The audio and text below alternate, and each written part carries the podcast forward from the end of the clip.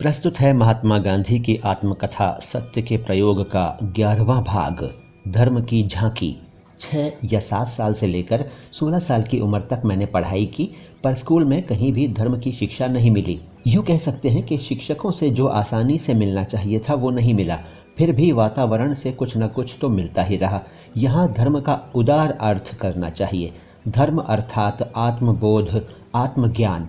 मैं वैष्णव संप्रदाय में जन्मा था, इसलिए हवेली में जाने के प्रसंग बार बार आते थे, पर उसके प्रति श्रद्धा उत्पन्न नहीं हुई।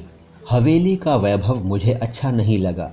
हवेली में चलने वाली अनिति की बातें सुनकर मन उसके प्रति उदासीन बन गया। वहाँ से मुझे कुछ भी न मिला।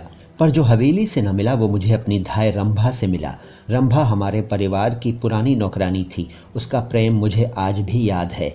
मैं ऊपर कह चुका हूँ कि मुझे भूत प्रेत आदि का डर लगता था। रंभा ने मुझे समझाया कि इसकी दवा राम नाम है। मुझे तो राम नाम से भी अधिक श्रद्धा रंभा पर थी। इसलिए बचपन में भूत प्रेतादि के भय से बचने के लिए मैंने राम नाम जपना शुरू किया। ये जप बहुत समय तक नहीं चला। पर बचपन में जो बीज बोया गया, वो नष्ट नहीं हुआ। आज राम नाम मेरे लिए अमोघ शक्ति है। मैं मानता हूँ कि उसके मूल में रंभाबाई का बोया हुआ बीज है। इसी अरसे में मेरे चाचा जी के एक लड़के ने, जो रामायण के भक्त थे, हम दो भाइयों को राम रक्षा का पाठ सिखाने की व्यवस्था की। हमने उसे कंठाग्र कर लिया और स्नान के बाद उसके नित्य पाठ का नियम बनाया। जब तक पोरबंदर रहे, ये नियम चला। राजकोट के वातावरण में ये टिक न सका। इस क्रिया के प्रति भी खास श्रद्धा नहीं थी। अपने बड़े भाई के लिए मन में जो आदर था, उसके कारण और कुछ शुद्ध उच्चारणों के साथ राम रक्षा का पाठ कर पाते हैं, इस अभिमान के कारण पाठ चलता रहा। पर जिस चीज़ का मेरे मन पर गहरा असर पड़ा, वो था रामायण का पारायण। पिताजी की बीमारी का थोड़ा समय पोरबंदर में बीता था। वहाँ वे राम जी के मंदिर में रोज रात के समय रामायण सुनते थे। सुनाने वाले बीलेश्वर के लाधा महाराज नामक एक पंडित थे। वे रामचंद्र जी के परम भक्त थे। उनके बारे में ये कहा जाता था कि उन्हें कोढ़ की बीमारी हुई तो उसका इलाज करने के बदले उन्होंने बीलेश्वर महादेव पर चढ़े हुए बेलपत्र लेकर कोढ़ वाले अंग पर बांधे और केवल राम नाम का जप शुरू किया। अंत में उनका कोढ़ जड़मूल से नष्ट हो गया। ये बात सच हो या न हो, हम सुनने वालों ने तो सच ही मानी। ये भी सच है कि जब लाधा महाराज ने कथा शुरू की, तब उनका शरीर बिल्कुल नीरोग था। लाधा महाराज का कंठ मीठा था। वे दोहा चौपाई गाते और अर्थ समझाते थे। स्वयं उसके रस में लीन हो जाते थे और श्रोताजनों को भी लीन कर देते थे।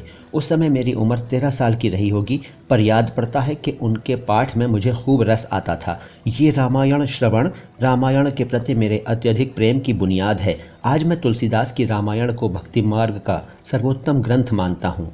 कुछ महीनों के बाद हम राजकोट आए, वहाँ रामायण का पाठ नहीं होता था। एकादशी के दिन भागवत ज़रूर पढ़ी जाती थी।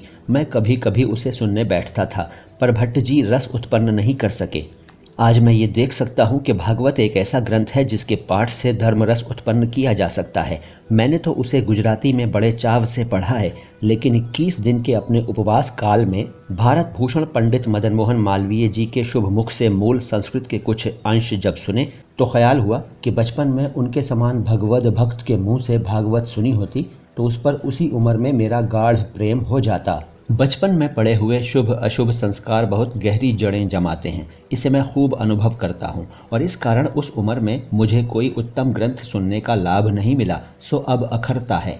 राजकोट में मुझे अनायास ही सब संप्रदायों के प्रति समान भाव रखने की शिक्षा मिली। मैंने हिंदू धर्म के प्रत्येक संप्रदाय का आदर करना सीखा, क्योंकि माता पिता वैष्णव मंदिर में, शिवालय में और राम मंदिर में भी जाते और हम भाइयों को भी साथ ले जाते या भेजते थे।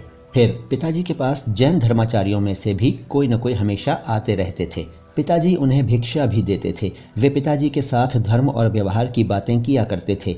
इसके सिवा पिताजी के मुसलमान और पारसी मित्र भी थे। वे अपने अपने धर्म की चर्चा करते और पिताजी उनकी बातें सम्मानपूर्वक और अक्सर रसपूर्वक सुना करते थे।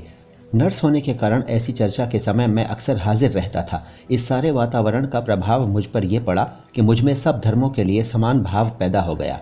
एक ईसाई धर्म अपवाद रूप था। उसके प्रति कुछ अरुचि थी। उन दिनों कुछ ईसाई हाई स्कूल के कोने पर खड़े होकर व्याख्यान दिया करते थे। वे हिंदू देवताओं की और हिंदू धर्म को मानने वालों की बुराई करते थे। मुझे ये असह्य मालूम हुआ। मैं एक आध बार ही व्याख्यान सुनने के लिए खड़ा रहा होऊँगा। दूसरी बार फिर वहाँ खड़े रहने की इच्छा ही न हुई। उन्हीं दिनों एक प्रसिद्ध हिंदू के ईसाई बनने की बात सुनी। गाँव में चर्चा थी कि उन्हें ईसाई धर्म की दीक्षा देते समय गोमांस खिलाया गया और शराब पिलाई गई। उनकी पोशाक भी बदल दी गई और ईसाई बनने के बाद वे भाई कोट पतलून और अंग्रेज़ी टोपी पहनने लगे। इन बातों से मुझे पीड़ा पहुँची। जिस धर्म के कारण गोमांस खाना पड़े, शराब पीनी पड़े और अपनी पोशाक बदलनी पड़े, उसे धर्म कैसे कहा जाए? मेरे मन ने ये दलील की। फिर यह भी सुनने में आया कि जो भाई ईसाई बने थे, उन्होंने अपने पूर्वजों के धर्म की रीति रिवाजों की और देश की निंदा करना शुरू कर दिया था। इन सब बातों से मेरे मन में ईसाई धर्म के प्रति अरुचि उत्पन्न हो गई। इस तरह यद्यपि दूसरे धर्मों के प्रति समभाव जागा, फिर भी ये नहीं कहा जा सकता कि मुझमें ईश्वर के प्रति आस्था थी। इन्हीं दिनों पिताजी के पुस्तक संग्रह में से मनुस्मृति का भाषांतर मेरे हाथ में आया उसमें संसार की उत्पत्ति आदि की बातें पढ़ी, उन पर श्रद्धा नहीं जमी, उल्टे थोड़ी नास्तिकता ही पैदा हुई। मेरे दूसरे चाचा जी के लड़के की, जो अभी जीवित हैं, बुद्धि पर मुझे विश्वास था। मैंने अपनी शंकाएँ उनके सामने रखी, पर वे मेरा समाधान न कर सके। उन्होंने मुझे उत्तर दिया, सयाने होने पर ऐसे प्रश्नों के उत्तर तुम खुद दे सकोगे। बालकों को ऐसे प्रश्न नहीं पूछने चाहिए। मैं चुप रहा, मन को शांति नहीं मिली। मनुस्मृति के खाद्य खाद्य विषयक प्रकरण में और दूसरे प्रकरणों में भी मैंने वर्तमान प्रथा का विरोध पाया। इस शंका का उत्तर भी मुझे लगभग ऊपर के जैसा ही मिला। मैंने ये सोचकर अपने मन को समझा लिया कि किसी दिन बुद्धि खुलेगी, अधिक पढ़ूँगा और समझूँगा। उस समय मनुस्मृति को पढ़कर मैं अहिंसा तो सीख ही ना सका, मांसाहार की चर्चा हो चुकी है। उसे मनुस्मृति का समर्थन मिला। ये भी ख्याल हुआ कि सर्पादि और खटमल आदि को मारना नीति है। मुझे याद है कि उस समय मैंने धर्म समझकर खटमल आदि का नाश किया था, पर एक चीज़ ने मन में जड़ जमा ली। ये संसार नीति पर टिका हुआ है। नीति मात्र का समावेश सत्य में है। सत्य को तो खोजना ही होगा। दिन पर दिन सत्य की महिमा मेरे निकट बढ़ती गई। सत्य की व्याख्या विस्तृत होती गई और अभी भी हो रही है। फिर नीति का एक छप्पय दिल में बस गया। अपकार का बदला अपकार नहीं। उपकार ही हो सकता है। ये एक जीवन सूत्र ही बन गया। उसने मुझ पर साम्राज्य चलाना शुरू किया। अपकारी का भला चाहना और करना, इसका मैं अनुरागी बन गया। इनके अतिरिक्त प्रयोग किए। वो चमत्कारी छप्पय ये है। पाणी आपने पाए। भलु भोजन तो दीजे। आवी नमावे शीश। दंडवत कोडे कीजे। आपण घासे दाम काम मोहरोनु करिए। आप उगारे प्राण ते तणा दुखमा मरिए। गुण केडे तो गुण दश गणो। मन वाचा कर्मे करी। अवगुण केडे जो गुण करे, ते जगमा जित्यो सही। इसका अर्थ है, जो हमें पानी पिलाए, उसे हम अच्छा भोजन कराएँ। जो आकर हमारे सामने सिर नवाए उसे हम उमंग से दंडवत प्रणाम करें, जो हमारे लिए एक पैसा खर्च करे, उसका हम मोहरों की कीमत का काम कर दें। जो हमारे प्राण बचावे, उसका दुख दूर करने के लिए हम अपने प्राण तक निछावर कर दें। जो हमारा उपकार करे, उसका तो हमें मन, वचन और कर्म से दस गुना उपकार करना ही चाहिए। लेकिन जग में सच्चा और सार्थक जीना उसी का है, जो अपकार करने वाले के प्रति भी उपकार करता है। दोस्तों, ये था महात्मा गांधी की आत्मकथा सत्य के प्रयोग का ग्यारहवा भाग। इससे आगे की बातें अगली मुलाकातों में। मैं मोइन शमसी हूँ। ये चैनल है नो बकवास बातें खास। शुक्रिया।